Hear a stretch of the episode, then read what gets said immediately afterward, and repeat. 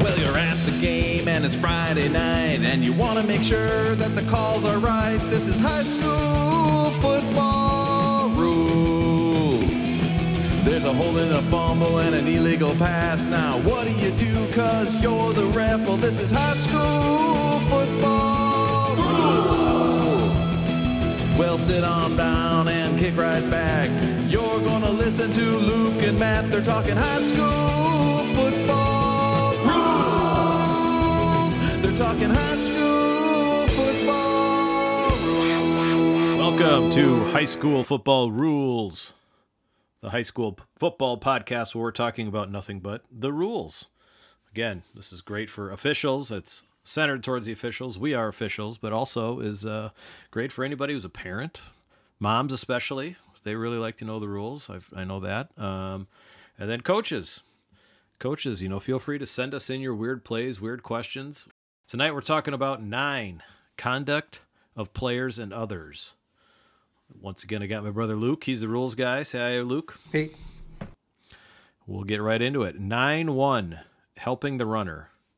An offensive player shall not push, pull, or lift the runner to assist his forward progress. so this is one where it's like a, uh, it's one of those things where it's in the rule book one way, but the way it kind of uh, plays out when we're actually on the field is a little different. So, Have the- you ever called this? Uh, no, I have not. We had one guy call it, uh, Matt. Great dude.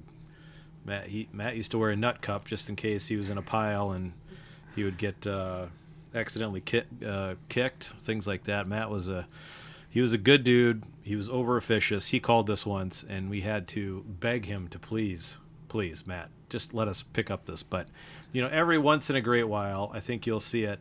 You know, where a running back, I don't know, an offensive lineman tries to pick him up and carry him five yards, like that's a little egregious. But if you've got a, ru- a huge pile, a huge scrum, and all of a sudden the linemen are coming from behind and they're trying to get that surge, I mean, technically that's against the rules. That's helping the runner. You're you're not you're pushing, you're pulling, you're lifting.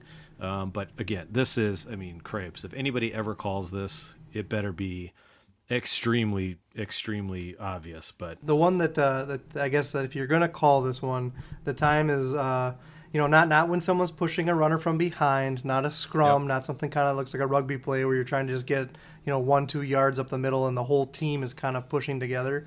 Where this really comes into place is if a lineman or a teammate of the runner is in front of them and is like pulling them, like pulling them almost on top of themselves. That is the time to say this is assisting the runner.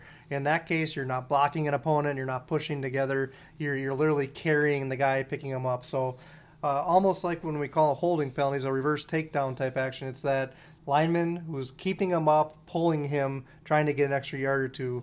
And again, uh, make sure everyone in the in the whole stadium sees it that way too.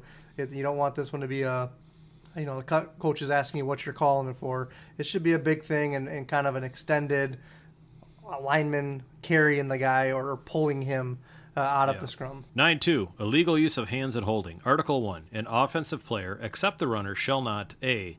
Use a blocking technique which is not permissible by Rule 232 or 233. Yeah, so that's just getting into some definition stuff. Essentially, um, whether you're using closed hands or open hands, we want uh, your your arms to be kind of within your frame. The hands should be in advance of your elbows. Or there's a whole bunch of definition stuff which we can go back to at a certain point. But this is just saying you're not able to go outside your frame, grab somebody. Um, just some fundamental stuff that people know when they see, but. Uh, the, the definition stuff covers what's a, a legal way to engage an opponent for, for someone blocking. Yeah, and for new officials, it's super easy. I mean, again, you could call holding on basically any play you want to, uh, interior. You know, as you get older or as the you get into the next levels, especially. But that inside of your frame thing is big, right? If Correct. if because if you're inside, if, if your hands are inside your frame, that means your body's in position to do a good block. When you get the hands that extend out and you've got like a, you're going to clothesline a guy, that's when it's just it's obvious that you're beat, right? The guy's got around your shoulder, and that's when you're trying to do an illegal act to stop that guy. But if they're inside the frame, the theory is is that you are in a blocking position. Um, you know, you're in good position. So there, there's a lot of uh, I guess well, there's a difference between grasping and holding. I guess that's probably the way Yeah. I, I put it. It's Yeah. legal for the offensive guy to to grasp the opponent across from, but he's got to be kind of uh, in the middle of the guy. He can't be out on his arms. He can't be on shoulder pads, that kind of thing. But he can grab and and I guess manipulate the guy. It's once that player then tries to like break away and he keeps them or some other things like that that, that give us holding. So yeah. grabbing and holding are not the same thing. Holding takes away something and and is saying that the player who's holding is in a bad position and is kind of not letting the guy play freely is, the easiest yeah. way to think about it. Article 1 an offensive player except the runner shall not, we'll go to number B here, grasp or encircle any teammate to form interlocking blocking. Yeah, I, I think of this as, uh, you know, think of the old Goofy and Mickey Mouse cartoons. You can't, like, grab your arms and do Red Rover, Red Rover and try to go block and clothesline the other team. You can't. Encircle's kind of a funny one. You could have people all around them, almost like uh, I don't know a military battle. A flying kind of V. Yeah, there you go. A flying V. Yeah, yeah, you can't run behind the flying V if they're all if they're if they're grabbing each other's arms to make it so that a player can't get there. So just saying, you can't hold hands with the guy next to you. Okay. C. Use his hands, arms, or legs to hook, lock, clamp, grasp, encircle, or hold in an effort to restrain an opponent. And again, uh, going back to our conversation about legal ways to get them, this is all the stuff that's not in the frame uh, extending too far, grabbing out and around. So this is the, the, the I guess the, what people mostly think of as holding. Article two, in a legal use of hands at holding, states that the runner may not grasp a teammate. Yeah, this is kind of an interesting one. I don't think I've ever called this specific thing, but the idea would be you have a fullback with a running back following behind him. He can't grab the guy's jersey and just follow him. He's supposed to. I mean, a lot of times we'll see him put his hand on it, but actually like getting pulled, you know, like he's uh, water skiing behind the guy, is what this is yeah. covering. So I, again, not one that really comes up too often, but officially it's illegal by rule. Like I, every once in a while, you see a running back who's pretty pretty darn good when they do this, but they've got a they've got the either the fullback or the pulling lineman, you know, and they're following through them, and they might see that somebody's coming or want him to go one way, so they'll take the back of their jersey and throw it to the left, right, to into into a blocker or something like that. Again, are you going to call that? Probably not. Well, that's that's probably a, a, push or a shove versus a grasp. Yeah. So again, I think yeah. of water skiing when they're talking about this, but uh, uh, yeah, I mean, mm-hmm. good running backs do kind of you know use their blockers and kind of you know help them to say, hey, go this way so I can go that way, kind of thing. Illegal use of hands and holding. Article three states that a defensive player shall not a use a technique that is not permissible by Rule 232 or 235. Yep, same definition things here, just going back to what they can and cannot do with their hands. Okay, or B, use his hands to add momentum to the charge of a teammate who is on the line of scrimmage. Yeah, this is uh, what we talked about was legal for the offense to kind of all push together and not not help the runner, but that that pushing momentum, shoving together thing. It's actually illegal for the defense to to aid his partner to get through. Where we see this most often is on like kick plays when they're trying to shoot gaps. Uh, you can't push somebody through the gap. You have to essentially make your own charge. Or again, if it's your shoulder pushing or something, you just can't use your arms to like help a guy through. Is really what they're saying here. Okay. C. Use his hands or arms to hook, lock, clamp, grasp, encircle, or hold in an effort to restrain an opponent other than the runner. Yeah. Similar idea here. The the defensive linemen can't all you know do Red Rover either. That's the easiest way to put it. Yeah, I think I see this come up, and it's called particularly NFL, and I and I called this one time and got politely asked to pick it up. But you know, if you got a a think of a D back, and you've got a pulling guard coming out, right, and you get a little D back. Well, the D back's not going to make the tackle, but in an effort to essentially take out the lead blocker, um, I've seen it where a guy has more or less he's getting blocked, but then he'll grab on to the front of the jersey of a, of a lineman and just pull him over you know, so he's taking that guy out of the play, right? Yeah. Well, you know, essentially that's illegal. I mean, that that lineman he might want to just plow that guy to the left and then keep going up as a lead blocker, and so technically that's illegal. Or if you've got a, an interior lineman who's all of a sudden going to grab one li- one the center and the guard with his left and right hand and just pull him over, and he's going to take out two guys by essentially pulling them.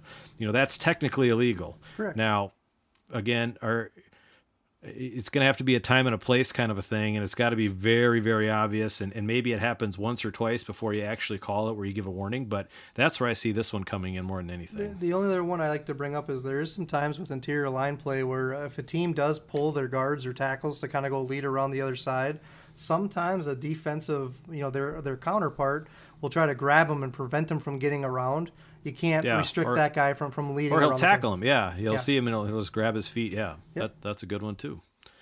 Uh, illegal use of hands and holding. Article three: A defensive player shall not d contact an eligible receiver who is no longer a potential blocker. Yeah, so this is uh, when we get into where we talk about pass plays. There's a difference between pass interference and defensive holding. Uh, a player who's out in his route um, is no longer up again. Maybe I usually, I usually use the uh, they're on the same yard line as the the D back or whoever's defending them. You know, it could be a, a linebacker or something too, but. Um, they can't once it once it's clear that this guy's running a pass pattern and not coming to block you on a run play you can't grab and hold and restrict them now the difference between a defensive hold there and a, a defensive pass interference is whether or not the pass is in flight so this would be before the quarterback has passed the ball you also can't restrict Yeah. a receiver just like if the pass was going we'd have defensive pass interference So this, you know, this is saying that the penalty is technically illegal use of hands or arms. Okay. Now, I perceive this as that if you've got wide receiver who's on the line, D back who's on in like a press coverage, that's where that D back can the initial charge he can give that guy a shot, right? Because he's still, in theory, technically a blocker right there. You don't know if he's a blocker or not, but kind of as soon as that guy either releases out, you know, flares out, or starts going down, now all of a sudden he's a potential receiver, and you know he's not a blocker. But is, am I am I seeing that correctly? Correct. Again, if that guy is not on the same yard line as you, there's always the potential that he's going to come out and block you and have someone run behind him. So it's more along the lines of once they're clearly trying to run around you, uh, if they're if they're past you, or if they're in the same area and they're kind of looking back, they're not they're not in it ready to engage you as a blocker. That's where we kind of say, well, then they are more a receiver at that point than a potential blocker. So yeah, so I mean, you'll have you'll have everybody will ask you. That's one of those questions that you get. Hey, can we can we press? You know, because I think it's a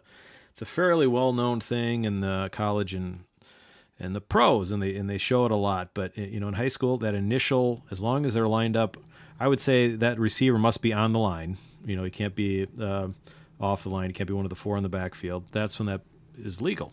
Yeah, I would say it's even. I mean, there, there's pretty similar philosophies across the board in the other ones, but uh, again, I think high school is almost a little bit more. We run plays, we run running plays more often than those other couple codes. So it, it- you see more wide receivers in the run game doing blocking. Um, so again, they just they have to be very clear that they are not coming out to engage with that person. They are running around, you know, through making a you know some Yeah. kind of cut or something around them to not be considered for this. Uh, to, to be a blocker at that point. 9 3. Illegal blocking. Article 1. Blocking by a player either on offense or defense is illegal when it is A. Kick catching interference, as in 656. We've covered that. B. Forward pass interference, as in 7510. We've covered that. And a personal foul, as in 9 4. Yeah, which cool. we'll cover In a minute here. Yep. Legal blocking. Article 2. A player shall not block an opponent below the waist except A. In the free blocking zone when the contact meets the requirements of 217. Uh, so this is just saying, um, I guess that this is a kind of an update to the rule this year. We we no longer have it where when the ball's in there, uh, you know that you can kind of block low any time. Right now, everything is a initial charge for this. So um, this this rule's been updated. I think the definition of when it's legal to block low is what 217 is talking about. Yeah. 217. Free blocking zone. Legal blocking states. The free blocking zone is a rectangular area extending laterally four yards either side of the spot of the snap and three yards behind each line of scrimmage. A player is in the free blocking zone when any part of his body is in the zone at the snap. Blocking below the waist. Yeah. So, so here the big thing is uh, we, we talk a lot about like it's a line play against a line player, uh, a guy who's a linebacker who ends up and comes and tries to blitz. If he's on the line at the snap, then he can be blocked low. If he is a yard off, which is outside of the zone now, he cannot be blocked low, even though he's making that initial charge. Okay. Blocking below the waist is permitted in the free blocking zone when the following conditions are met. Again, this is all part of 217, but it's huge for most high school games. So, uh, when the following conditions are met A, all players involved in the blocking are on the line of scrimmage and in the zone at the snap. The con- B, the contact is in the zone. And C, the block is an immediate initial action following the snap. And I think that's the that's a point of emphasis emphasis this year. The block is immediate. Initial action following the snap. and it's a change. So it used to just be while the ball is there in there, and Gotcha. there's some other things behind it. So now it literally, if you if you're a lineman, and for purposes of the play, we're going to be a little dramatic with it, but if you we say hike, the ball goes, and you kind of go low right away at somebody who is across from you on the line of scrimmage, you're fine. If you stand up and then go down, which is not immediate, we're considering that a pause. Just the fact that they kind of stood up and then it's a secondary act. That is now a foul this year. It had not been previously. This is trying to make it. I mean, block, low blocks are something that can injure people's legs and knees and stuff. So they're just making it more of a. You could expect it right away. If there's any pause at all, uh, it's not allowed. What it also takes away now is uh, a couple things. The, the running backs can no longer block low, right? They're not on the line. They're not blocking somebody on the line. They used to be able to kind of in this free blocking zone area. The other play player that's really affected by this, and it's been a foul for a while for them. We just talked about that D back, and you got that big guard coming around the end. And uh, one of the tactics they used to take is just go low, you know, bail out, kind of take on one blocker, but and get, get him, I guess, out of the play. That's illegal. They can't. A D back can't take on a lineman low. That's a foul on him for illegal low block. Yeah, same thing with like a you know you see linebackers often if they see a fullback's coming up they just want to plug a hole they'll just dive dive forward and get take out that fullback so yeah you really have to watch that. Um, Article three again we're still reading 217 the definition of free blocking zone legal blocking. Um, we're kind of we're kind of past the the, we're, we're past the legal low block where everything else now is when you can block in the back as a lineman because you're in the there. So Okay. um, I think the the key of what we're talking about with the foul back in Rule Nine, the illegal low block part we covered here in Article Two. Article 2. Illegal blocking. Article 2. A player shall not block an opponent below the waist except B. To tackle a runner or player pretending to be a runner. I think we just basically just covered that one uh, in with part of the definition. Yeah, well, and it's just saying you know, all those restrictions we just had. You can anyone can tackle the, the runner low. You can officially clip the runner. You can tackle him from behind below the legs. This is just mm-hmm. kind of a catch-all for all the wording that says you can't do this stuff to people. If he's the runner, or if it's someone carrying out a fake that looks like a runner, it's legal to do these things. Article 3. A receiver who has given a valid or invalid fair catch signal shall not block an opponent until the kick is ended. We've talked about that. You're essentially you give, you're giving yourself up. You're giving up the right by uh, giving a fair catch signal to then be a blocker. Yep, and again, the, the kick ending is when someone possesses it. So this is different. Some other codes say like they can't block at all during that play. This is saying once the kick ended, then that player is back uh, able to run again. Now, if a player from his team is the one who possesses it, remember we're not letting him advance it either from a kick. So it should pretty much be that guy who gave the fair catch signal shouldn't be doing anything uh, else on that play. Article 4. The kicker or place kick holder of a free kick may not be blocked before A. He has advanced five yards beyond the free kick line, or B. The kick has touched the ground on any other player. Yep, or, or any other player.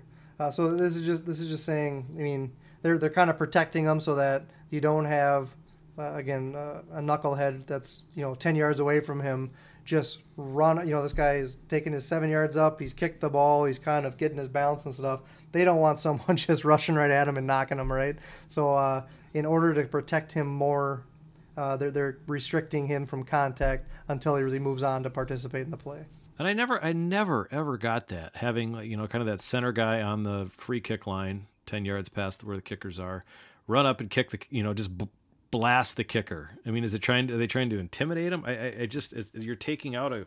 I don't get it, but it, you know now, and we, we always always say like that's just cheap, and now there's actually a rule um, that prevents it. And so, I mean, there, there's other things you can call to unnecessary roughness, things like that. But it specifically states here the kicker has advanced five yards beyond his free kick line. Um, it's a penalty, illegal blocking. Yep. Article 5 A player shall not block an opponent in the back except A, in the free blocking zone when the contact meets the requirements of 217. B, using hands and arms to contact an opponent above the waist in warding off a blocker or when attempting to reach a runner or catch or recover a loose ball which he may legally touch or possess. C, to tackle a runner or player pretending to be a runner. Yeah, so we're saying like the team who has the ball, they can't block an opponent in the back, but that opponent, as he's trying to get to the player, he can ward off the guy coming at him by touching him in the back if he wants to. Otherwise, we could do things like if we were a basketball player and we were blocking out for a, uh, a rebound kind of play, you could do that, and if that defender comes and engages you, it'd be a legal block by him in the back. So this is just saying on the offense, you can't block a defender in the back. If the defender is trying to go get to the ball carrier, he can do he can block you high in the back and stuff to get try to get to go get to the ball player or the ball carrier. So I saw this uh, one of the state tournaments a couple years ago, and I thought just I thought to- I totally thought this, and I I did not know this rule until I just read it. Uh, I'm not gonna lie. You know, you've got a uh, snap over the quarterback's head, right? And so the quarterback is running backwards towards his own end zone. The ball is loose.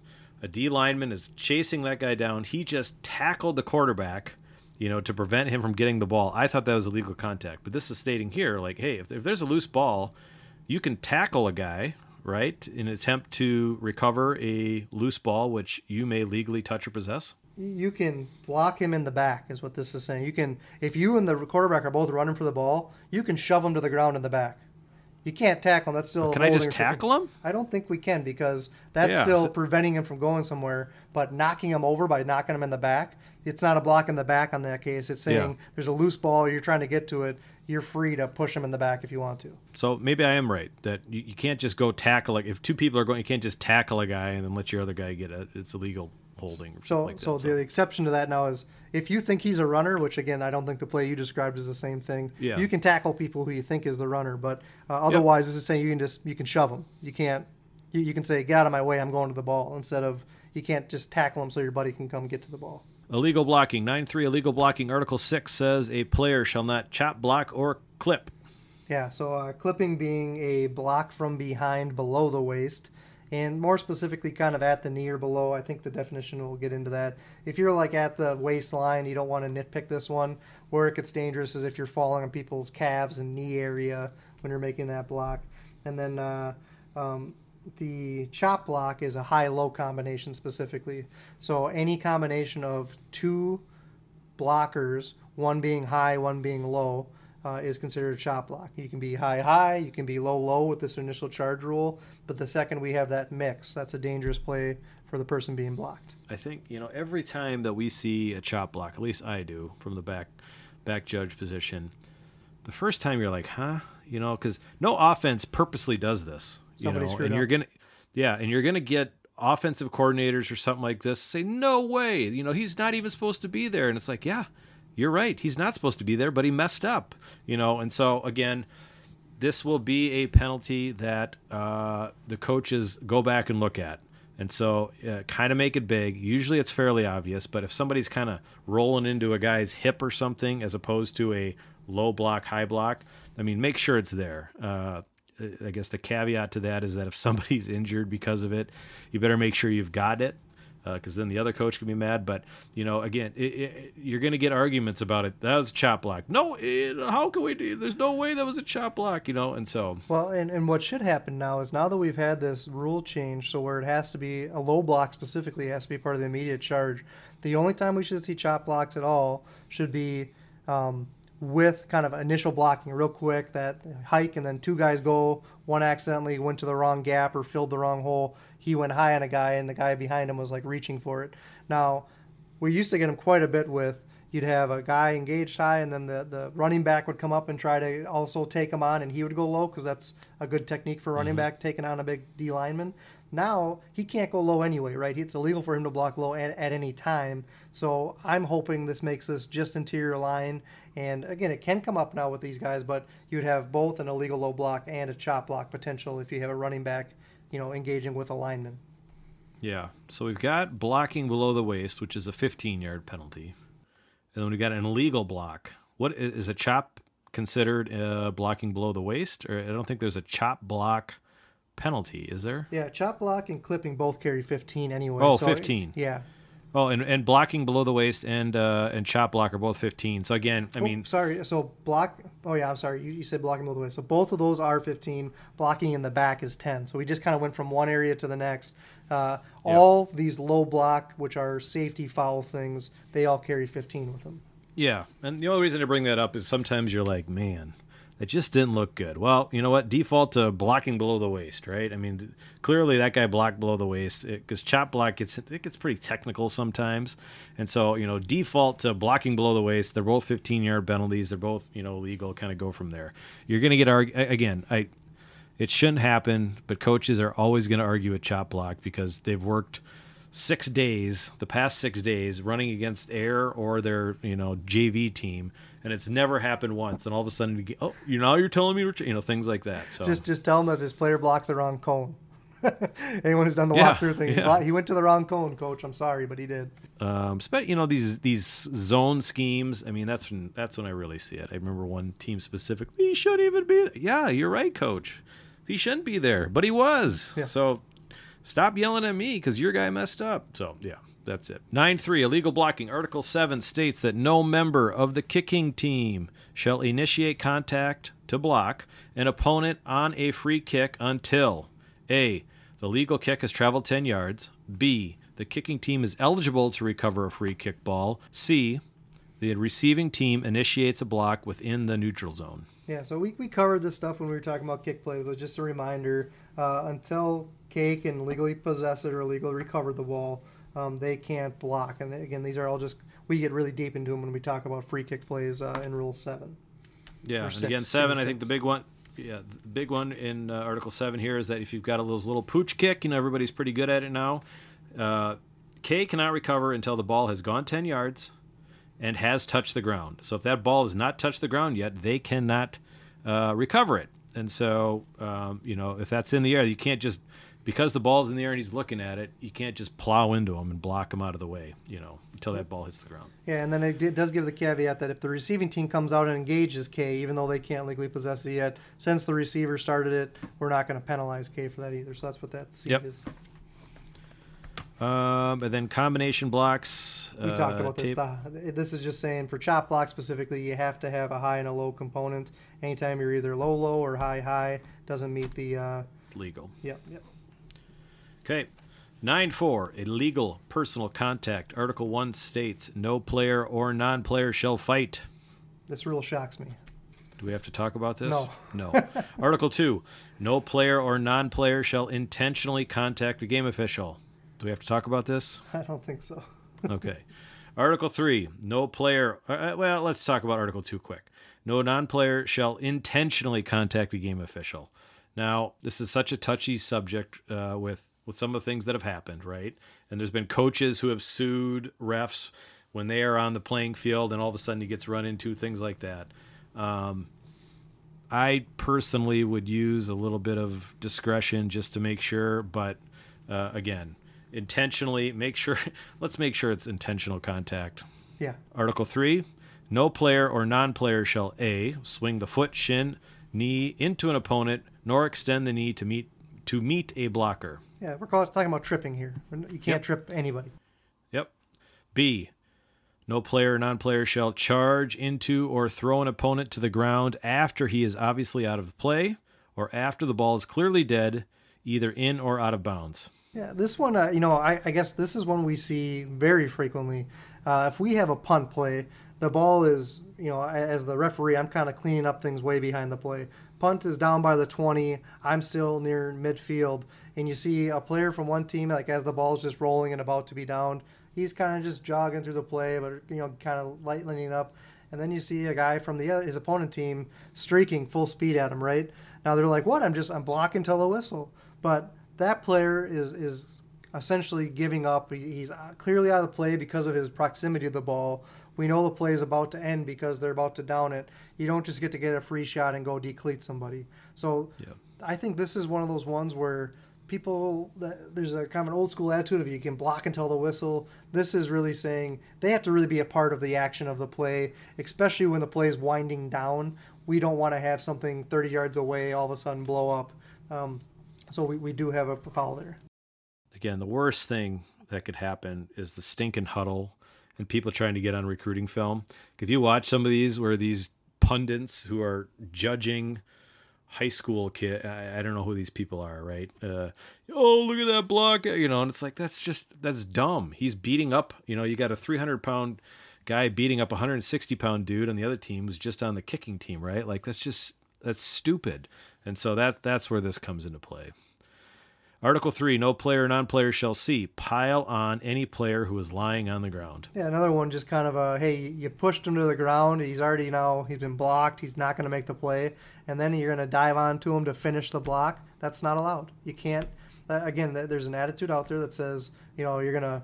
You're gonna knock your opponent down and keep him there, you know. But if he's down and you're still standing up, you can't you can't pile on. So this is a great rule, and again, one I don't think is taught to enough uh, linemen. Okay, here comes the most controversial one in this whole thing, I think. No player or non player shall D hurdle an opponent.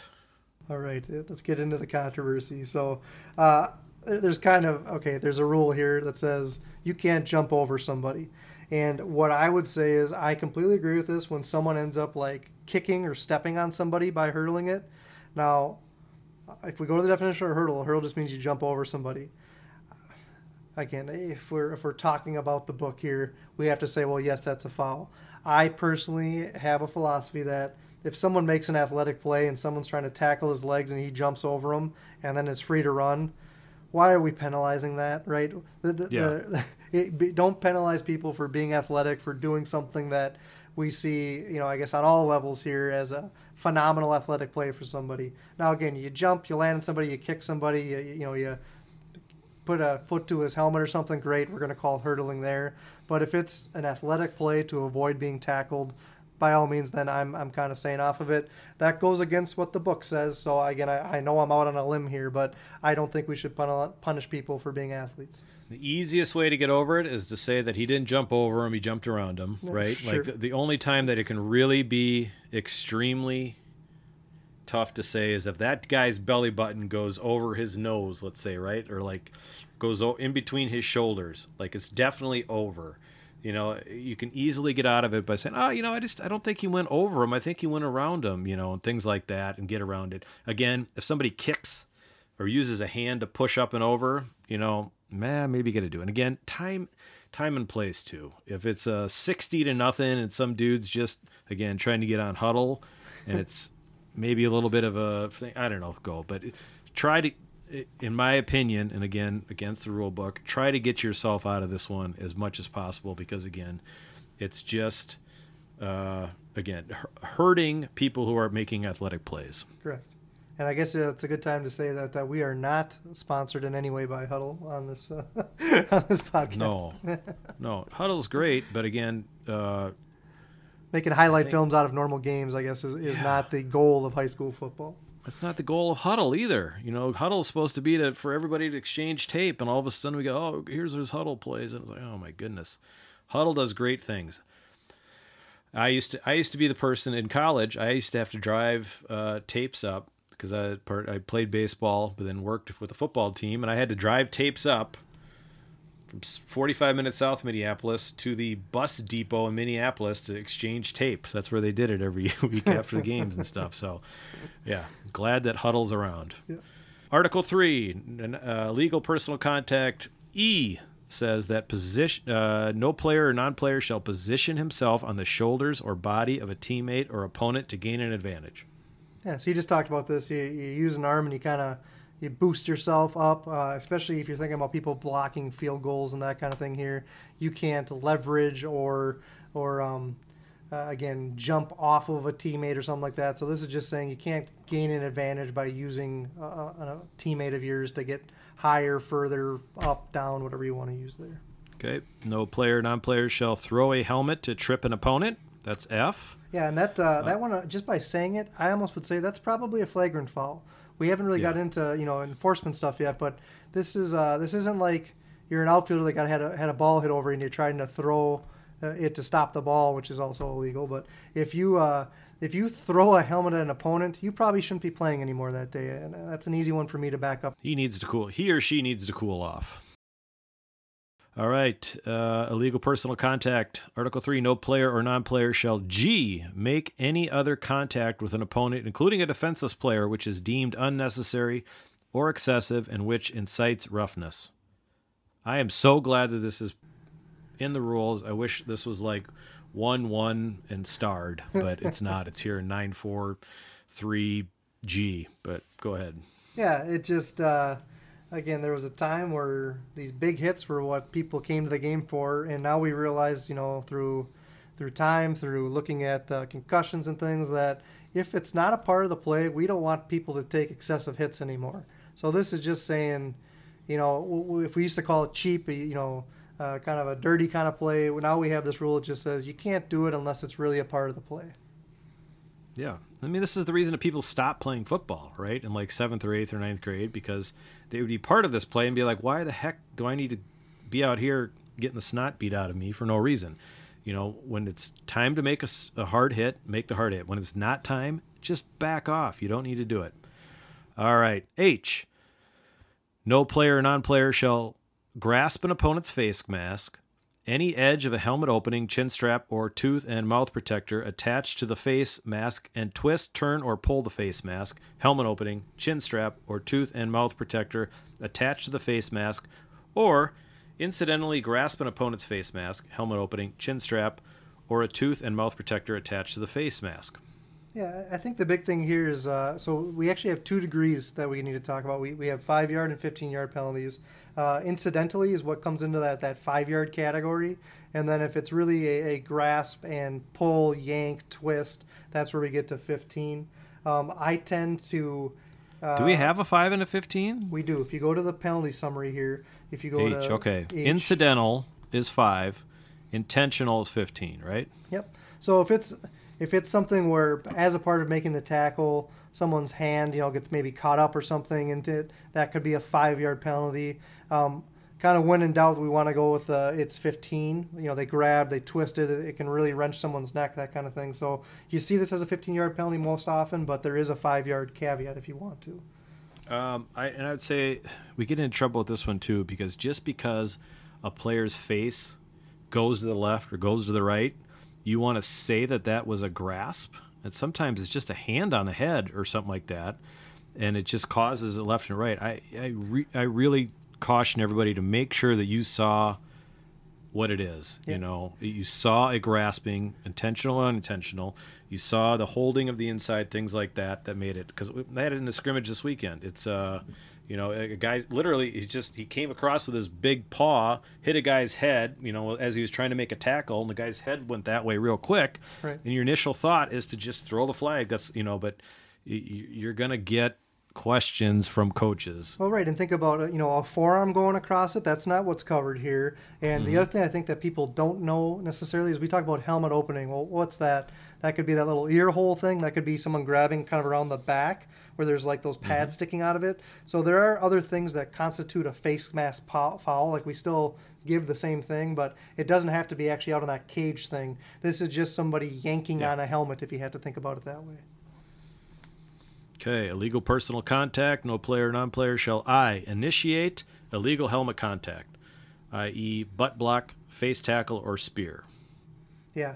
Uh, well, let's just let's just cover what those things are for a definition. So, spear is where you have the top of the helmet hit the body of an opponent. A uh, mm-hmm. face tackle is where I think you have your face in the chest and then you go up. That might be the same thing as butt block. I think a face tackle is just u- using your head as a, but it's not. The spear is the top of the head. Face tackle is using your your cage, and you're just going full bore. Uh, Sure. Right at the player and using that as your as a weapon more than anything. Yeah, and then the butt block would be the face to the chest, and then you extend upward, where essentially the top of your helmet then jams into the bottom of their chin, is a okay. butt block. All right, there's a note here. Illegal helmet contact may be judged by the game official as a flagrant act. Acts that may be judged to be flagrant include, but are not limited to, one, illegal helmet contact against an opponent lying on the ground. Two, illegal helmet contact against an opponent being held up by other players, or three, illegal helmet to helmet contact against a defenseless opponent.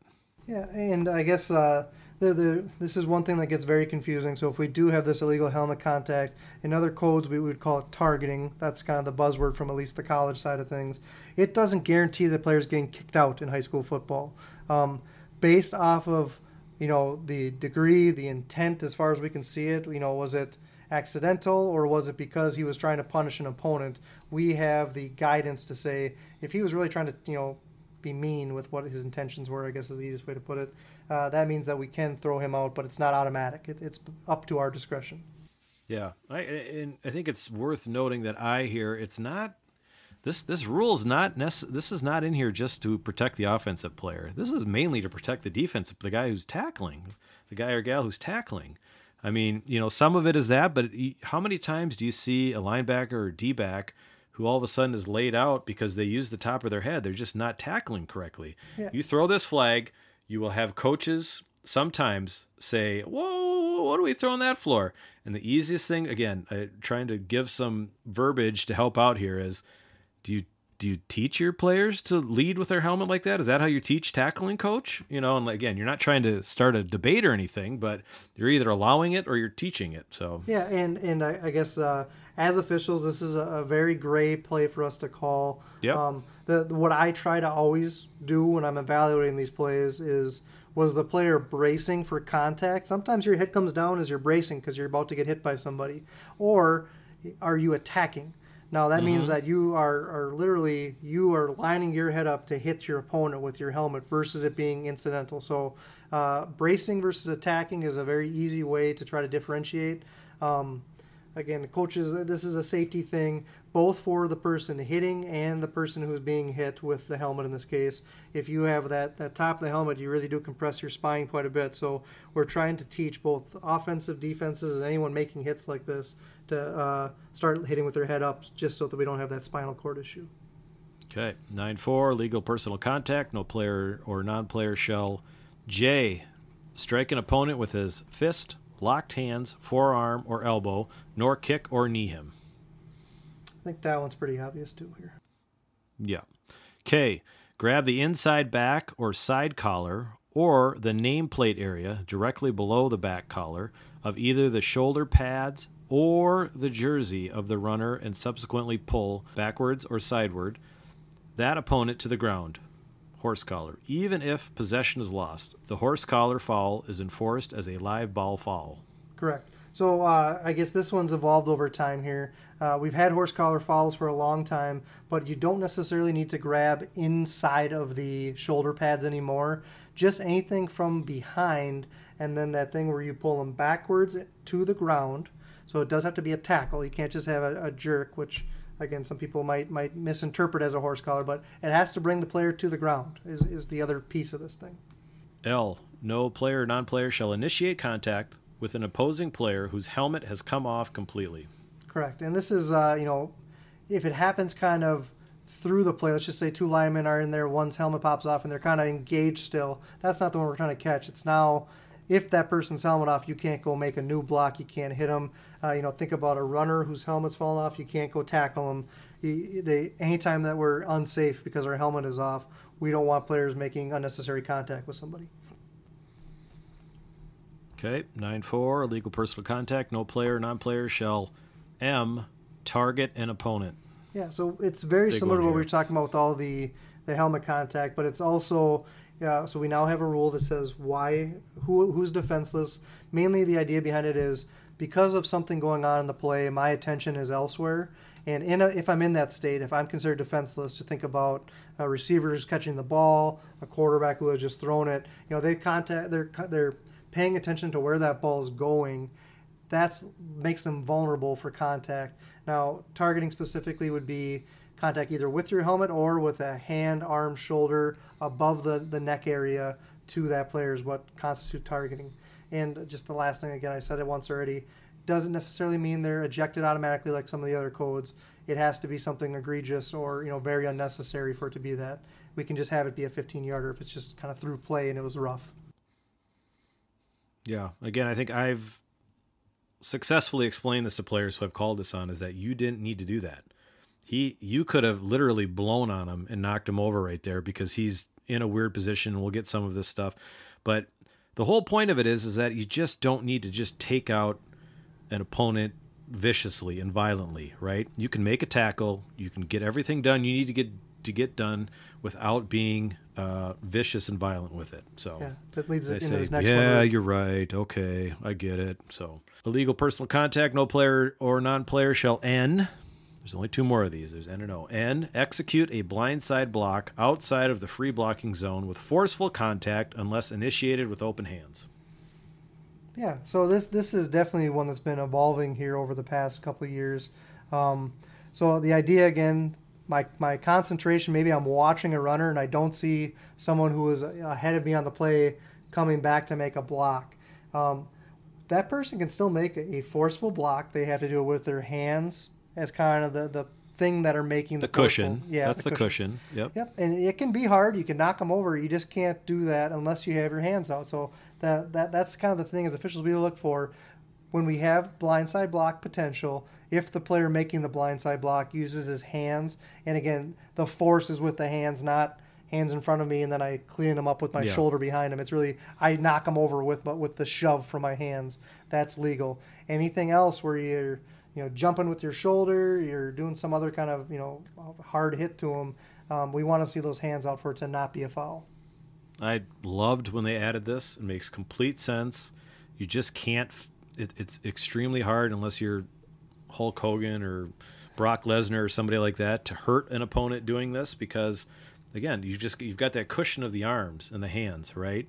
And they're going to be surprised. Half of the blindside block is that they don't know what's coming, right? So they're going to be surprised to begin with, and you just don't need to take that guy out. You know, again, you could literally set a pick, and that guy is out of the play. Yeah, and uh, one one kind of clarification on uh, when does somebody see a play coming? This is not uh, you know at the very last second they turn their face around and the con- the block's right there and you know they, they get blown up still. It's they have to have a chance to react, defend Right. themselves, brace. If they don't see it coming, uh, you have to do this with open hands. Yeah. Last year I had this. I, you know, I think this should be a pregame. Everybody, you know, the open hands thing. I mean, I just I blew a call. Um, hadn't seen it in like four or five games, and all of a sudden, boom, there was one, and I just froze, and I felt horrible afterwards because, you know, the next play goes and you kind of process it, but uh, it should absolutely be a pregame just to make sure that everybody recognizes blindside blocks, open hands. Uh, the last one, which I feel like we covered in other things, but nine four, no player, non player. Article three O should trip an opponent.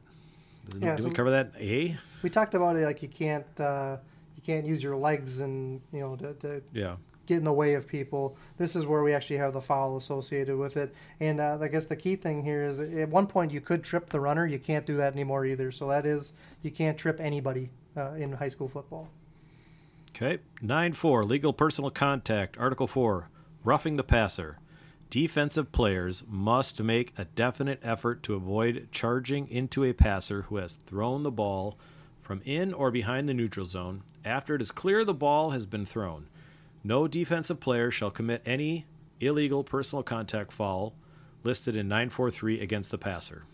Yeah. So all those things we just talked about, you can't. There, there's a special enforcement that we do with uh, roughing the passer. The other thing we have is roughing the passer is one of the few fouls in um, high school football that carries an automatic first down. Um, again, as you go between codes, people just get, you know, pass interference has got to be an automatic first down. It is everywhere else, but it's not in high school football. The only three that we have are roughing the passer, roughing the kicker, and roughing the holder. So the three roughings are the only times There's there's, another one, roughing the snapper. Can't rough the snapper. Yeah, holder snapper, I should say, is the same one, right? Yeah. yep. Um, yeah, I think, and again, the ease, uh, trying to get verbiage to talk to coaches about this stuff. uh, And there's a million ways of saying this, and people have said it all. You know, well, if that was hot lava there, he would have stopped, or if there's broken glass, he would have stopped, or you know, things like that.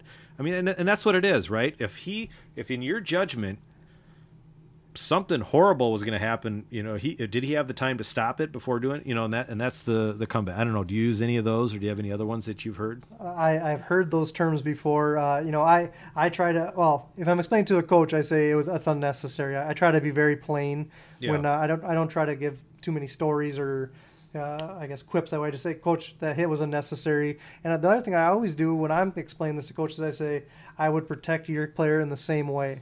That Yeah. that takes him from this whole combative nature of his player just fouled to. I understand that you're trying to protect somebody in the game here now too. So I think that's uh, one good thing to communicate to uh, to coaches. 9 4, legal personal contact. Article 5 states that running into or roughing the kicker or holder, a defensive player shall neither run into the kicker nor holder, which is contact that displaces the kicker or holder without roughing, nor block, tackle, or charge into the kicker of a scrimmage kick or the place kick holder other than when A. Contact is unavoidable because, because it is not reasonably certain that a kick will be made. We'll come back to that one. D. The defense touches the kick near the kicker and contact is unavoidable. C. Contact is slight and is partially caused by movement of the kicker. Or D. Contact is caused by R being blocked into the kicker or holder by K. Yeah, so these are things, all these exceptions here are things that do not cause you to throw a flag if you had to think about it that way. If it's you you got blocked into the kicker, we're not going to say that it's your fault that you got blocked into the guy. Um, if it's very slight or incidental contact, the term I use, uh, we're not throwing a flag just because somebody was back near the kicker and their shoulders rubbed or something like that. It has to be. Oh, and then the other exception is if you do block the kick, kind of this whole protection the kicker gets is off. Um, I think the big one here and recently, as everybody starts to get a little more fancy with their punts, is contact is unavoidable because it is not reasonably certain that the kick will be made. If you're got this kind of like, mm, we're to roll out, we're to see if we need to punt, maybe we can get this five yards if there's not, you know, things like that. And all of a sudden at the last second, oh, I'm to kick, boom. You're either a kicker or you're not a kicker, right? And if you're running with the ball, you're not a kicker. And so it's reasonably certain that a kick will be made. I mean, this is where you can kind of. Uh, hopefully coaches understand that if they're running this stuff. Some of them don't. I had the question from a, uh, an assistant coach the other day, a buddy of mine who's a who's a coach and was asking you know all about snapping and all this stuff, and I said, look, just make sure that if you're trying to do trickery, I'm using my air quotes here, some trickery, you know, understand that you're uh, roughing the kicker might not be called if you're uh, you know trying to perform some trickery. So yeah, it, it, we, we see it a lot with what we call rugby style kickers, where they kind of take a two or three steps to the right. Well, could they run? Well, yeah, they might be able to. So that idea of not being a traditional catch the ball, take a step and kick. If you're going to the right or direct, sorry, right, left, whatever. If you're kind of could be a runner, then that protection for someone coming up and trying to block the kick and making contact with you goes away. Okay, 9 4, legal personal contact. Article 6 states roughing the snapper. See, I told you, Luke. Third a one. defensive player shall not charge directly into the snapper when the offensive team is in a scrimmage kick formation. Man, am I sick of yelling, lay off the snapper, you know, with stuff like this. It's just, it's what you do on all on all tries, right? Just, you're, sound, you're counting the players, just say, lay off the snapper, lay off the, this is what I do, lay off the snapper. And at least then they can't be mad at you when, when you've warned them. Yeah, and the other thing is, this is probably one of the more complained about things because the snappers think they get this like you can't touch them status. That's not the case either. Yeah. When they're down and they're looking back, you can't hit them in the back of the head. Once they've had a chance to snap and then kind of protect themselves, uh, then that kind of protection goes away. What I see happen a lot is the players that are going on, you know, to the to the guards that are next to the snapper. If they try to kind of go in the gap between, and then the the offensive player blocks that guy, and they kind of bump into the snapper. That's Yeah. not what this is protecting. This is he's vulnerable because he's down, looking backwards. You can't just knock him in the back of the head. Article 7 states no defensive player may use the hand or hands to slap the blocker's head. Yeah, this is kind of like what we talked about striking, but it's more specific to that slap. I guess they can't I feel like this used to be like a 1970s D lineman thing that they swim would just move come up kind and, of thing. Yeah, Yeah, but instead of just doing a swim move, they'd slap the guy in the head just because it was a free reign to use your hands to do it. They couldn't, and the offensive player couldn't, so they just started making this illegal. Um, illegal, 9 4, illegal personal contact. Article 8 says that unintentional contact between a non player and a game official in the restricted area while the ball is live. What, what wait, what are we saying here? Yeah. So this is uh, talking about running it. Like if if we're running down the sidelines at an official and someone's in that white area and we run into them, this covers. It's a non-player. It can be a coach or a player or kind of Yep. anybody on that sideline. If they if there's contact between the official and that non-player of the team, uh, then we do have a foul. Yeah, 15 yards, non non uh, player foul. So, Yeah, so this is not this is not like the warning things we do with you know make sure your guys get back. This is I'm trying to officiate and I tripped or hit or walked into somebody that was uh, standing in the white. okay. 9 5. Non contact, unsportsmanlike conduct by players. Article 1 says No player shall act in an unsportsmanlike manner once the game officials assume authority for the contest. Examples are, but not limited to A. Baiting or taunting acts or words eh, or insignia worn which engenders ill will. Note, the NFHS disapproves of any form of taunting which is intended or designed to embarrass, ridicule, or demean others under any circumstance. B. Use profanity, insulting, or vulgar language or gestures. Um, let's talk about that one really quick. I mean, you're going to hear swear words on a football field, right? I think it helps to um, tell those players that, hey, there's people listening. Let's try to keep it down. You know, if they're talking to the opponent across the line, way different situation um, than if they're just talking to their own teammates and trying to psych each other up or something like that. People get frustrated. They, they might swear because they dropped a pass or something. That kind of thing. Yeah. Obviously, we don't want it, but we, the degree of them doing it to somebody else that may, you know, we say the words ill will in the rule book here, but if it's something that's going to just escalate because they're going back and forth and now you're going to have this posturing and all the, you know, it's just, it's not going to stop. We, we want to make sure that those things are not de- uh, directed towards the opponents. Yeah, and if it comes out that you threw a flag because of swearing or talking back and forth, you know, it's e- the coach goes, "What did he say?" You know, you you ask him, coach, and he'll tell you what he said. You know, you don't need to start bringing those words out between the officials and the coaches. It's a bad idea to start using. You bring those words up, tensions go escalate just naturally, um, uninten- unintentionally they get escalated, and so Something you know, I wouldn't say in church is a good answer back to the coach. yeah, that's a good one. Yeah. All right. C. Any delayed, excessive, or prolonged act by which a player attempts to focus attention upon himself. This is more I've scored a touchdown and I'm going to start doing a dance move or something. We want to allow players to be excited, to celebrate, uh, but we don't want to make it two minutes long of a dance routine either, right? So, uh, again, we've, we've talked about, you know, our thresholds for calling things like this. If it's immediate, spontaneous, they're excited, great. If they're doing it to an opponent, well, now we have a problem. So, this is just talking again about, you know, allow them to have some fun with it, but it's also can't be a long, long dance routine. Yeah, that's probably situational too. If it's a sixty to nothing game or zero, you know, things like that. But um, yeah. D. Kicking at the ball other than during a legal kick. E. Leaving the field between downs to gain an advantage unless replaced or unless with permission of the game official. Um, so that's unsportsmanlike. So again, you're trying to deceive more or less. So that's why leaving the field in and out. Uh, I guess that's we've talked about it in other places. Yeah, so this would be like this would be a player who he goes out, comes back in. And we're not talking about participation rules at this point. This is deception. Uh, Yeah. We have some like hideout kind of plays. I guess is where you'd see this most often. It does fit unsportsmanlike. F. Refusing to comply with the game official's request. Again, uh, I think I see this more like, hey, you know, bring your shoulder pads down, get your jersey over your shoulder pads. Uh, you, you need the proper equipment. Um, tie your shoes. Uh, take off. We've got a, all these uniform things, things like that. I mean, eventually it's got to be something, and here's what it is: refusing to comply with a game official's request.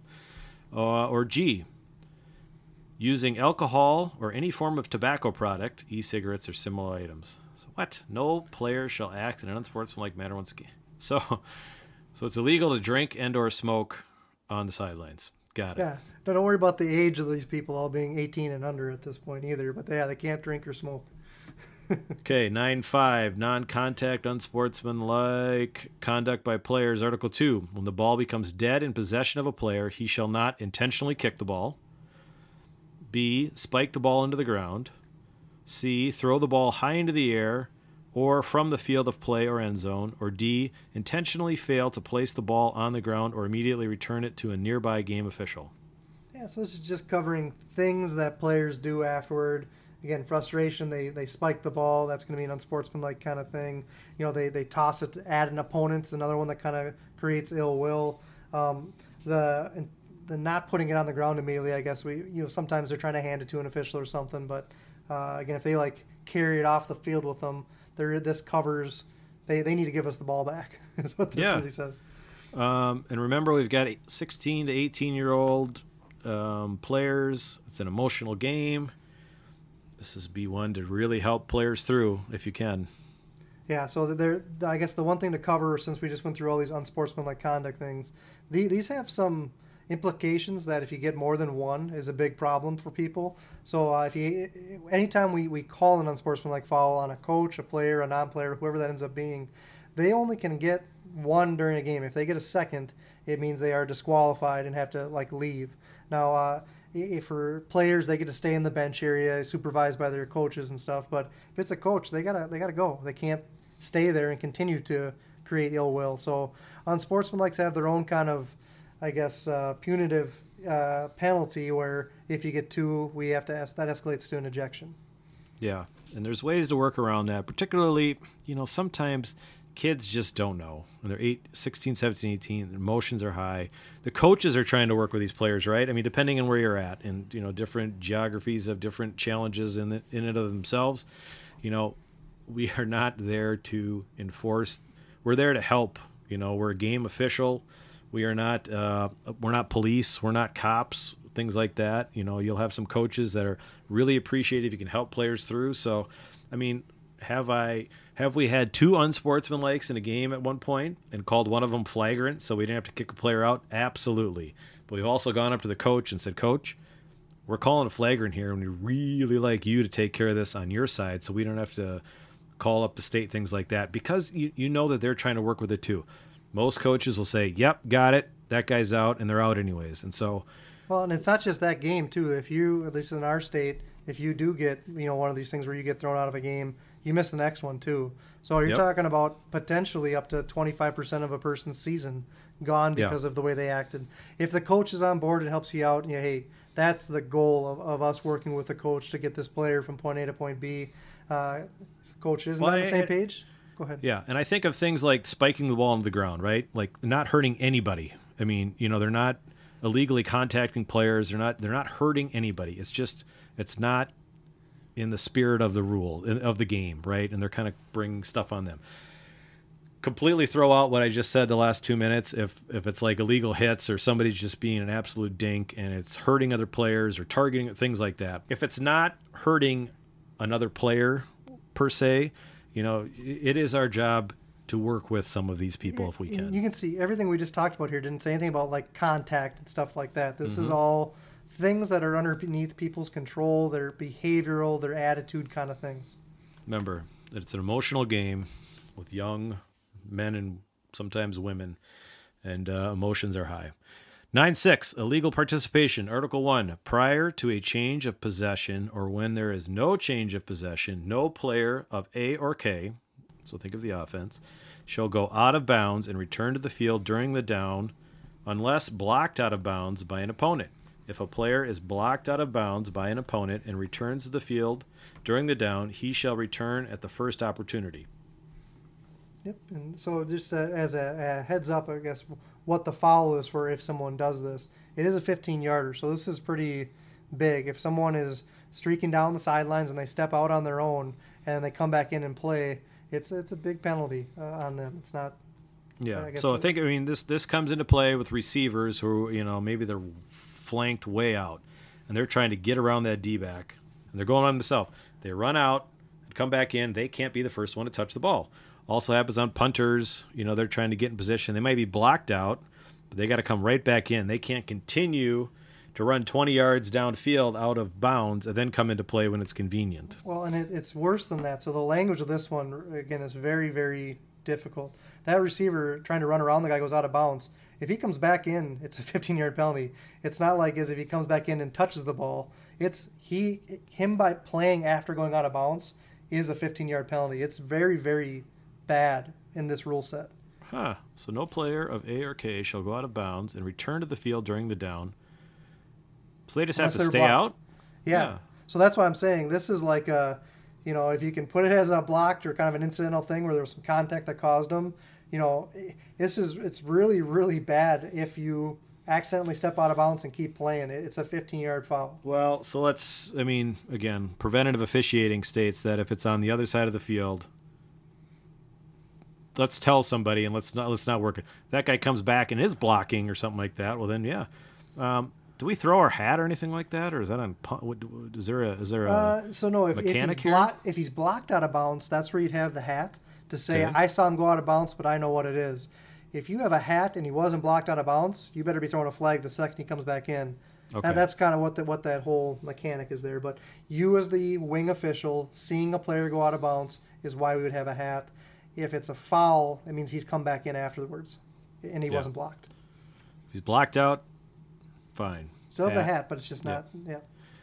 Article 2 of illegal participation states no player shall intentionally go out of bounds during the down and A. return to the field, B. intentionally touch the ball, C. influence the play, or D. otherwise participate. We, just, we basically just covered that, right? Well, it's just we everything before was A and K, so like offense. This is now Okay. saying anybody in B too. They can't intentionally go out of bounds. Okay. Article 3 no replaced player, substitute coach, athletic trainer, or other attendant shall hinder an opponent, touch the ball, influence the play, or otherwise participate. Yeah, uh, this is you can't be on the sideline and trip someone in the field of play. I mean, just covers the fact that if you're not one of the 22 people who are supposed to be out there playing, you can't influence the play Yeah. anyway. The only other thing I could think of that would happen to you know the influence of the play, if you got some overzealous trainer or manager or something who's yelling like "Look out!" or something like that, you know, and trying to influence what's going on. I mean, it's probably something to talk about first and tell the head coach like, "What is this person doing?" You know, before calling a foul. But um, yeah, that could be the only thing I, I could think of there. Uh, 9 6, illegal participation. Article 4 states it is illegal participation A, when any player, replaced player, substitute, coach, athletic trainer, or other attendant enters and participates during a down. Fairly yeah, so obvious. this so the other one was like their influence from off. I guess this is the same thing, but now they're on the field of play doing it. B, if an injured player is not replaced for at least one down unless the halftime intermission or overtime intermission occurs. Oh, we've talked about this one. Yeah, so we talked about the reasons why we have like officials timeouts and stuff. Uh, the only time a player who is injured can play the next play is if it occurred on the last play of the half or after the last play of the game and we're moving to overtime. Any other time, like a timeout, doesn't buy that player back in. So that's probably where you'd see this rule come in. The player gets injured, maybe it's the quarterback. The team calls a timeout. If he's back there on the next play, shame on us for letting him play. We, we should say, coach, he can't do it and upload it in the first place. But if he does play and we missed it, it's a 15 yard penalty. Yep. A timeout cannot save that player from coming back in. They must be out of play. C. To have 12 or more players participating at the snap or free kick. Yeah, so difference Uh, between someone running off the field, where we'd have a substitution foul, versus 12 that actually play the whole thing. That's participation, so it's a 5 versus a 15 yarder. And as a preventative official, if you're accounting, snap is imminent, kill it so that it is uh, not illegal participation. What did you just say it was? Correct. No, you have it right. So substitution is the 5 substitution. Yeah, legal substitution. You got 12 or more players on the field. You don't want the participation. Help them out. Preventive officiating. Get you get you far in life. All right. Article four is illegal participation. D to use a player, replaced player, substitute, coach, athletic trainer, or other attendant in a substitution or pretend substitution to deceive opponents at or immediately before the snap or free kick. Yeah, this is just covering people trying to use substitution processes as trick plays, whether it's someone who um, was on and was coming off, they were hiding out, they five people came out and then they looked like they were all coming off and then one stayed behind. There, there's all kinds of things that when we talked about those substitution practices.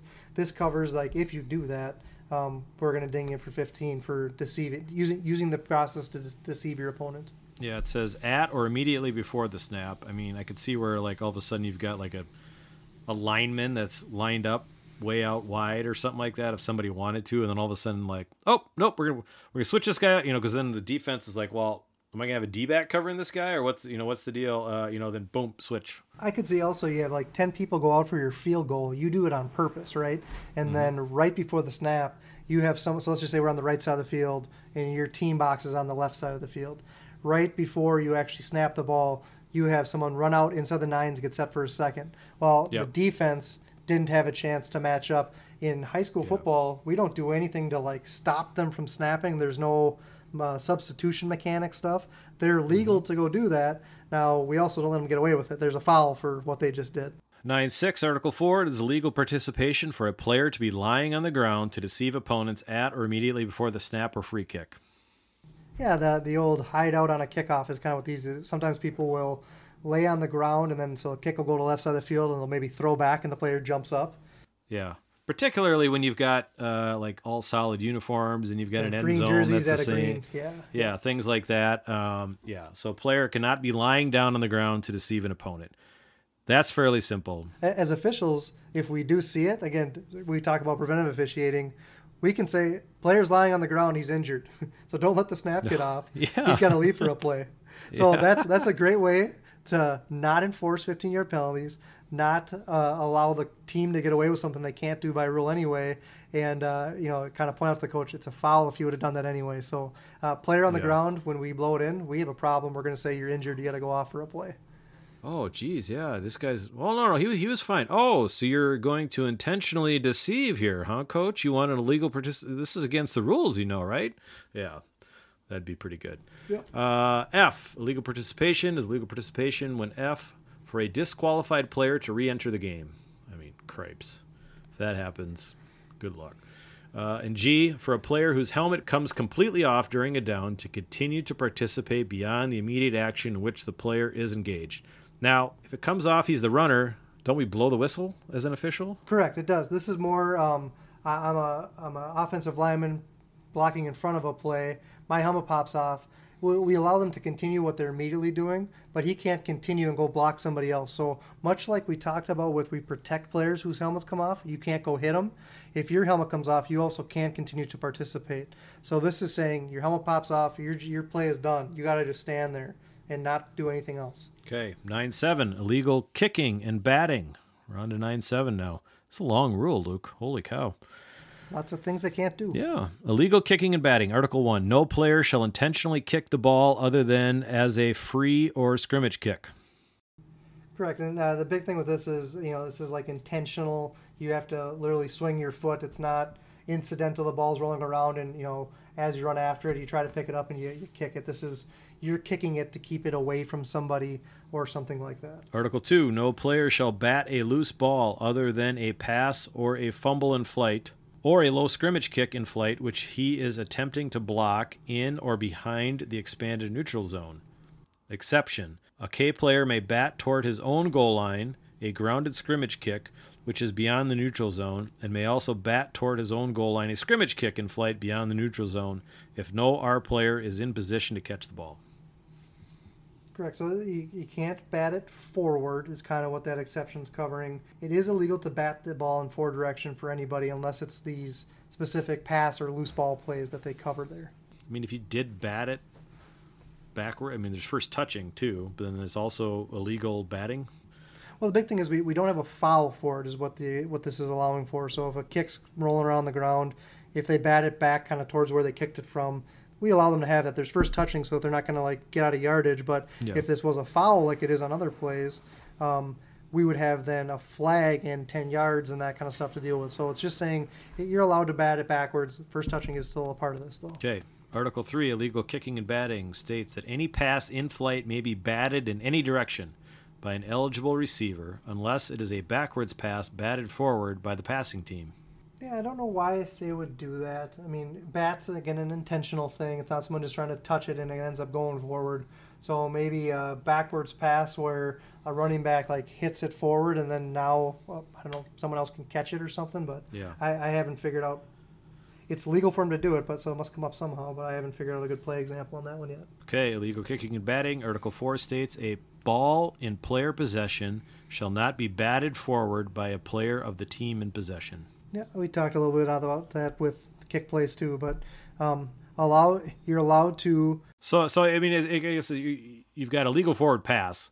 So to get around that rule, you know, you're essentially setting it like a volleyball, like a volleyball serve, right? You're gonna punch it forward as that way. I mean, that's that's illegal batting of the ball forward to get around an illegal. It's not a pass. I didn't pass the ball forward. I just batted it forward. So Well, and it's like this would be it's kind of goofy the way they're saying like it's not the player who has the ball; it's by uh, anybody on his team in possession. So, so as a runner, you can't hold it and have the lineman come and like punch it forward to get around that yeah, uh, legal forward pass rule. So, again, corner case, I, I don't think I've ever actually seen this one come up. 9 8. We're up to 9 8. Non contact, unsportsmanlike conduct by non players. Article 1 states no coach, substitute, athletic trainer, or other team attendant shall act in an unsportsmanlike manner once the game official assumes authority for the contest. Examples are, but not limited to, A. Using profanity, insulting, or vulgar language or gestures. Note, the NFHS disapproves of any form of taunting which is intended or designed to embarrass, ridicule, or demean others under any circumstance. Now, I don't know if we see that from coaches, athletic trainers, or other team attendants, but substitutes, man, you've got some guys that are number 89 on the list of players to get in, and you hear them all the time thinking they're funny over there. But Yeah, always always commenting on their team's shoes is what I hear. Where'd you get those shoes? They're so small or something. I don't know. yeah, But yeah, it's just so this is this is going to sound repetitive, but all those unsportsmanlike we talked about before were essentially guys on the field doing things. This is going to cover a lot of that same action, but for people that are in the bench area. right. B. Attempting to influence a decision by a game official. Uh, They don't do that. Never. C. Disrespectfully addressing a game official. Hardly ever happens. Right. D. Indicating objections to a game official's decisions. Oh, man. If you call a penalty for that, then look out. You need some thicker skin, in my book. Or uh, even this them yelling holding is supposed to be an unsportsmanlike conduct. Yeah, right. All right, cow. yeah. May, may, let, us just state this here. These things give us latitude when these things get really out of control or uh, egregious. But um, it, I've never been to a game where someone hasn't disagreed with my decision as an official. So Yeah. uh, again, this is another time that we want to really have our threshold be there, where someone's getting personal or they're they won't get off of a subject or something. Just normal complaining, questioning, that kind of thing doesn't fit unsportsmanlike acts by that bench. Uh, e. No, again, of unsportsmanlike manner. Some examples. E. Using an illegal communication equipment as outlined in 153C and one six. Yeah, so I think this is like you can't use cell phones. Like if a coach has left the game, he can't call and tell the O coordinator what he's doing. I forget exactly. We'll get to it in Rule One when we're talking about what electronics they can and cannot use as a part of game day. If they go outside of that, and I think cell phone's the main one I think of to text or uh, call. Um, they, that's an unsportsmanlike act. Okay. F. Holding an unauthorized conference. Note, between downs, communications between players and coaches near the sideline are not considered conferences as defined by 2 6. Good note, I guess, but yeah. Yeah, it's it's if you were to have two coaches come out to the field and there was 15 players out there officially that's unsportsmanlike because of the way they did that conference. They we, again we would just not allow that to happen as they're bringing those people out. G states the failure of a team to 1. comply with the restrictions of 3 2 2 at the coin toss or simulated coin toss. Again, crepes. It's a coin toss. If you start throwing penalties, um, you got bigger problems. 2. Be ready to start the first half. Again, I'm going to say it preventative officiating. There is a number of reasons. The only reason to start calling uh, flags is if somebody comes up to your face and says, No, we're not getting out there right now, right? Like, help people out. Three, be on the field following the conclusion of halftime intermission or be ready to start the second half at the conclusion of the mandatory warm up period.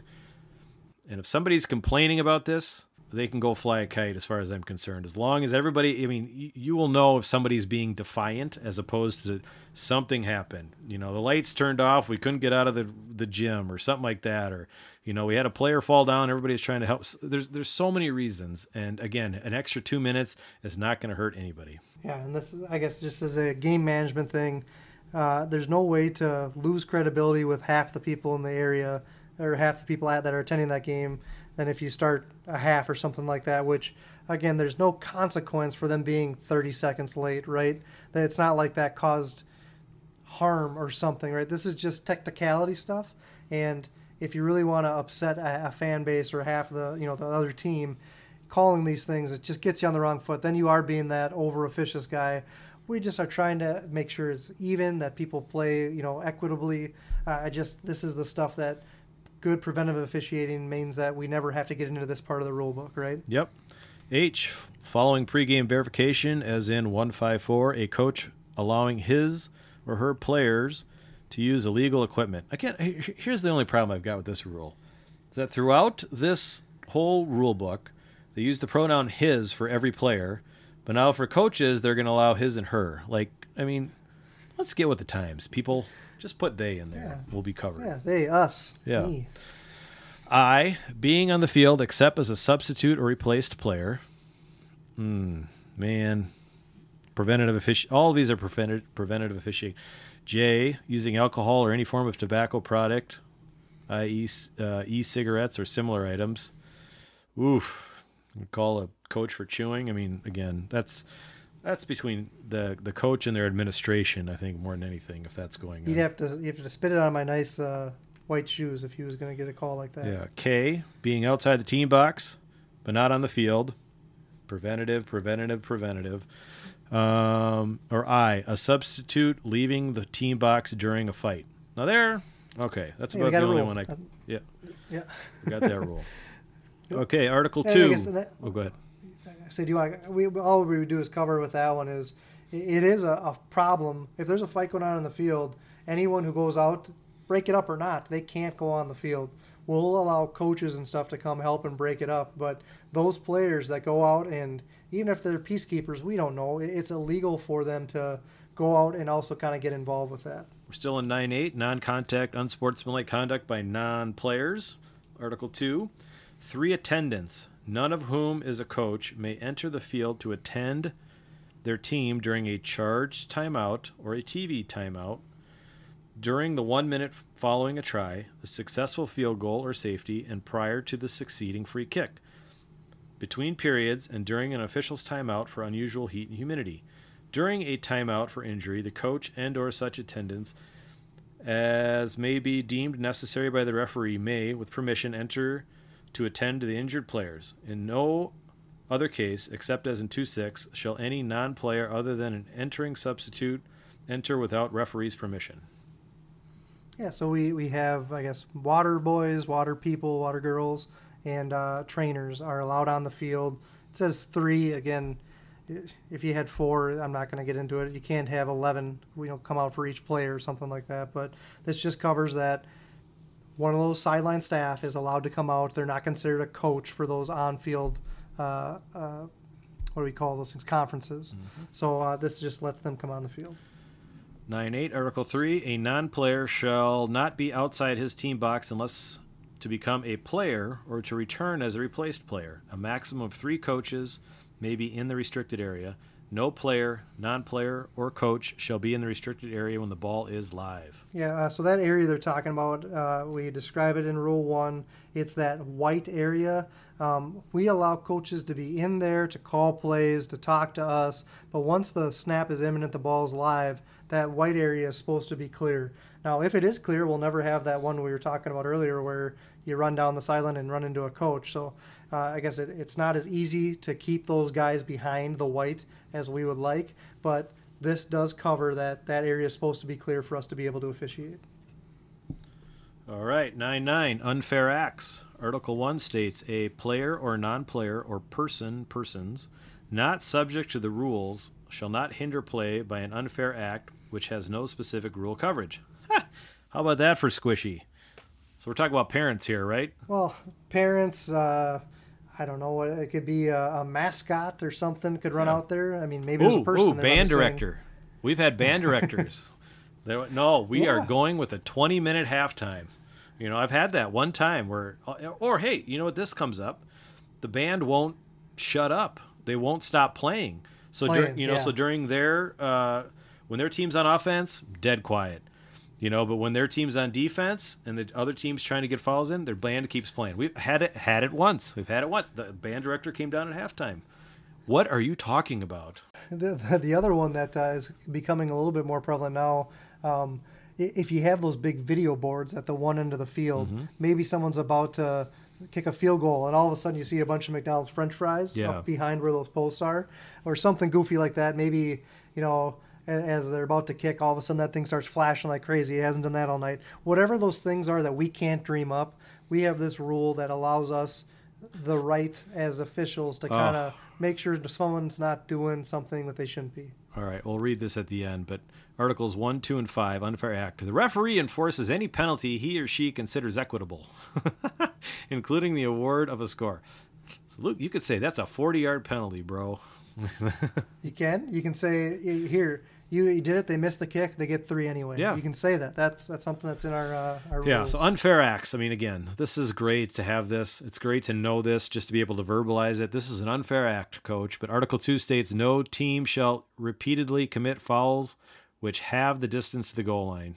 Um, Yeah. I think most of these are covered because we keep trying to find these, right? But there's got to, it, it might happen somewhere, but to compete, you know, to continually do that uh, without a loss of down, I don't know. No, I, got- I got a good one. So let's just say um, a team is up by 10. So it's two scores.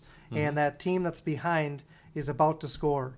Now, what this is saying is let's just say my defensive coordinator thinks I can game the system. They are just going to grab and hold every receiver, every lineman. His whole defensive team just grabs and holds the entire time. Well, officially, if they keep doing this, they there's potential for the offensive team to never get in, and really it's making a mockery of the game at that point. If all those D backs do is just grab and tackle the guy the whole time, officially they're extending the game, time keeps going, and maybe they're trying to make it so that they just eventually run out of time. What this allows me to do as the white hat is to say, you can't do that. You can't repeatedly commit fouls. Uh, either, again, that was going in. We could also have it where they're trying to kill time and go backwards. And I can now restore time. I can, I can again find an equitable solution to counteract that thing that people were doing to make a mockery of the game. And the game may be forfeited, it says. Article 2, repeated fouls, the game may be forfeited. So you can say, you keep doing that, I'm awarding the game to the other team. yeah. Huh. All right, Article 3, no player shall hide the ball under his jersey. All right, we're not going to talk about that one. Article 4, no player shall use a kicking tee in violation of Rule 134. Yeah. So it just can't be too high off the ground is about the only Okay. thing that covers. And Article 5, neither team shall commit any act which, in the opinion of the referee, tends to make a travesty of the game. There we go. Unfair act. This you're making a travesty of the game. And things pop up all the time. I mean, you get coaches who think they're smart and you know, frankly, it's very ingenious some of the stuff people come up with sometimes. But again, you can't make a travesty of the game, and it's our job to make sure that it's not a travesty of the game.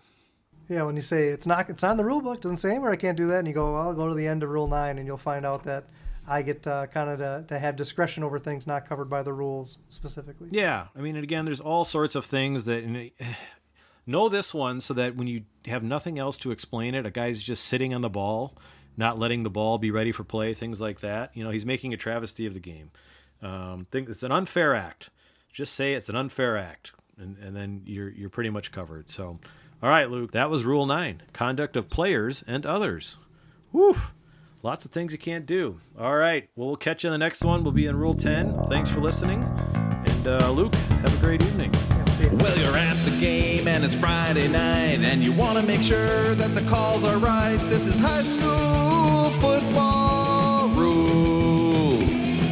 There's a hole in a fumble, and an illegal pass. Now, what do you do? Cause you're the ref. Well, this is high school football rules.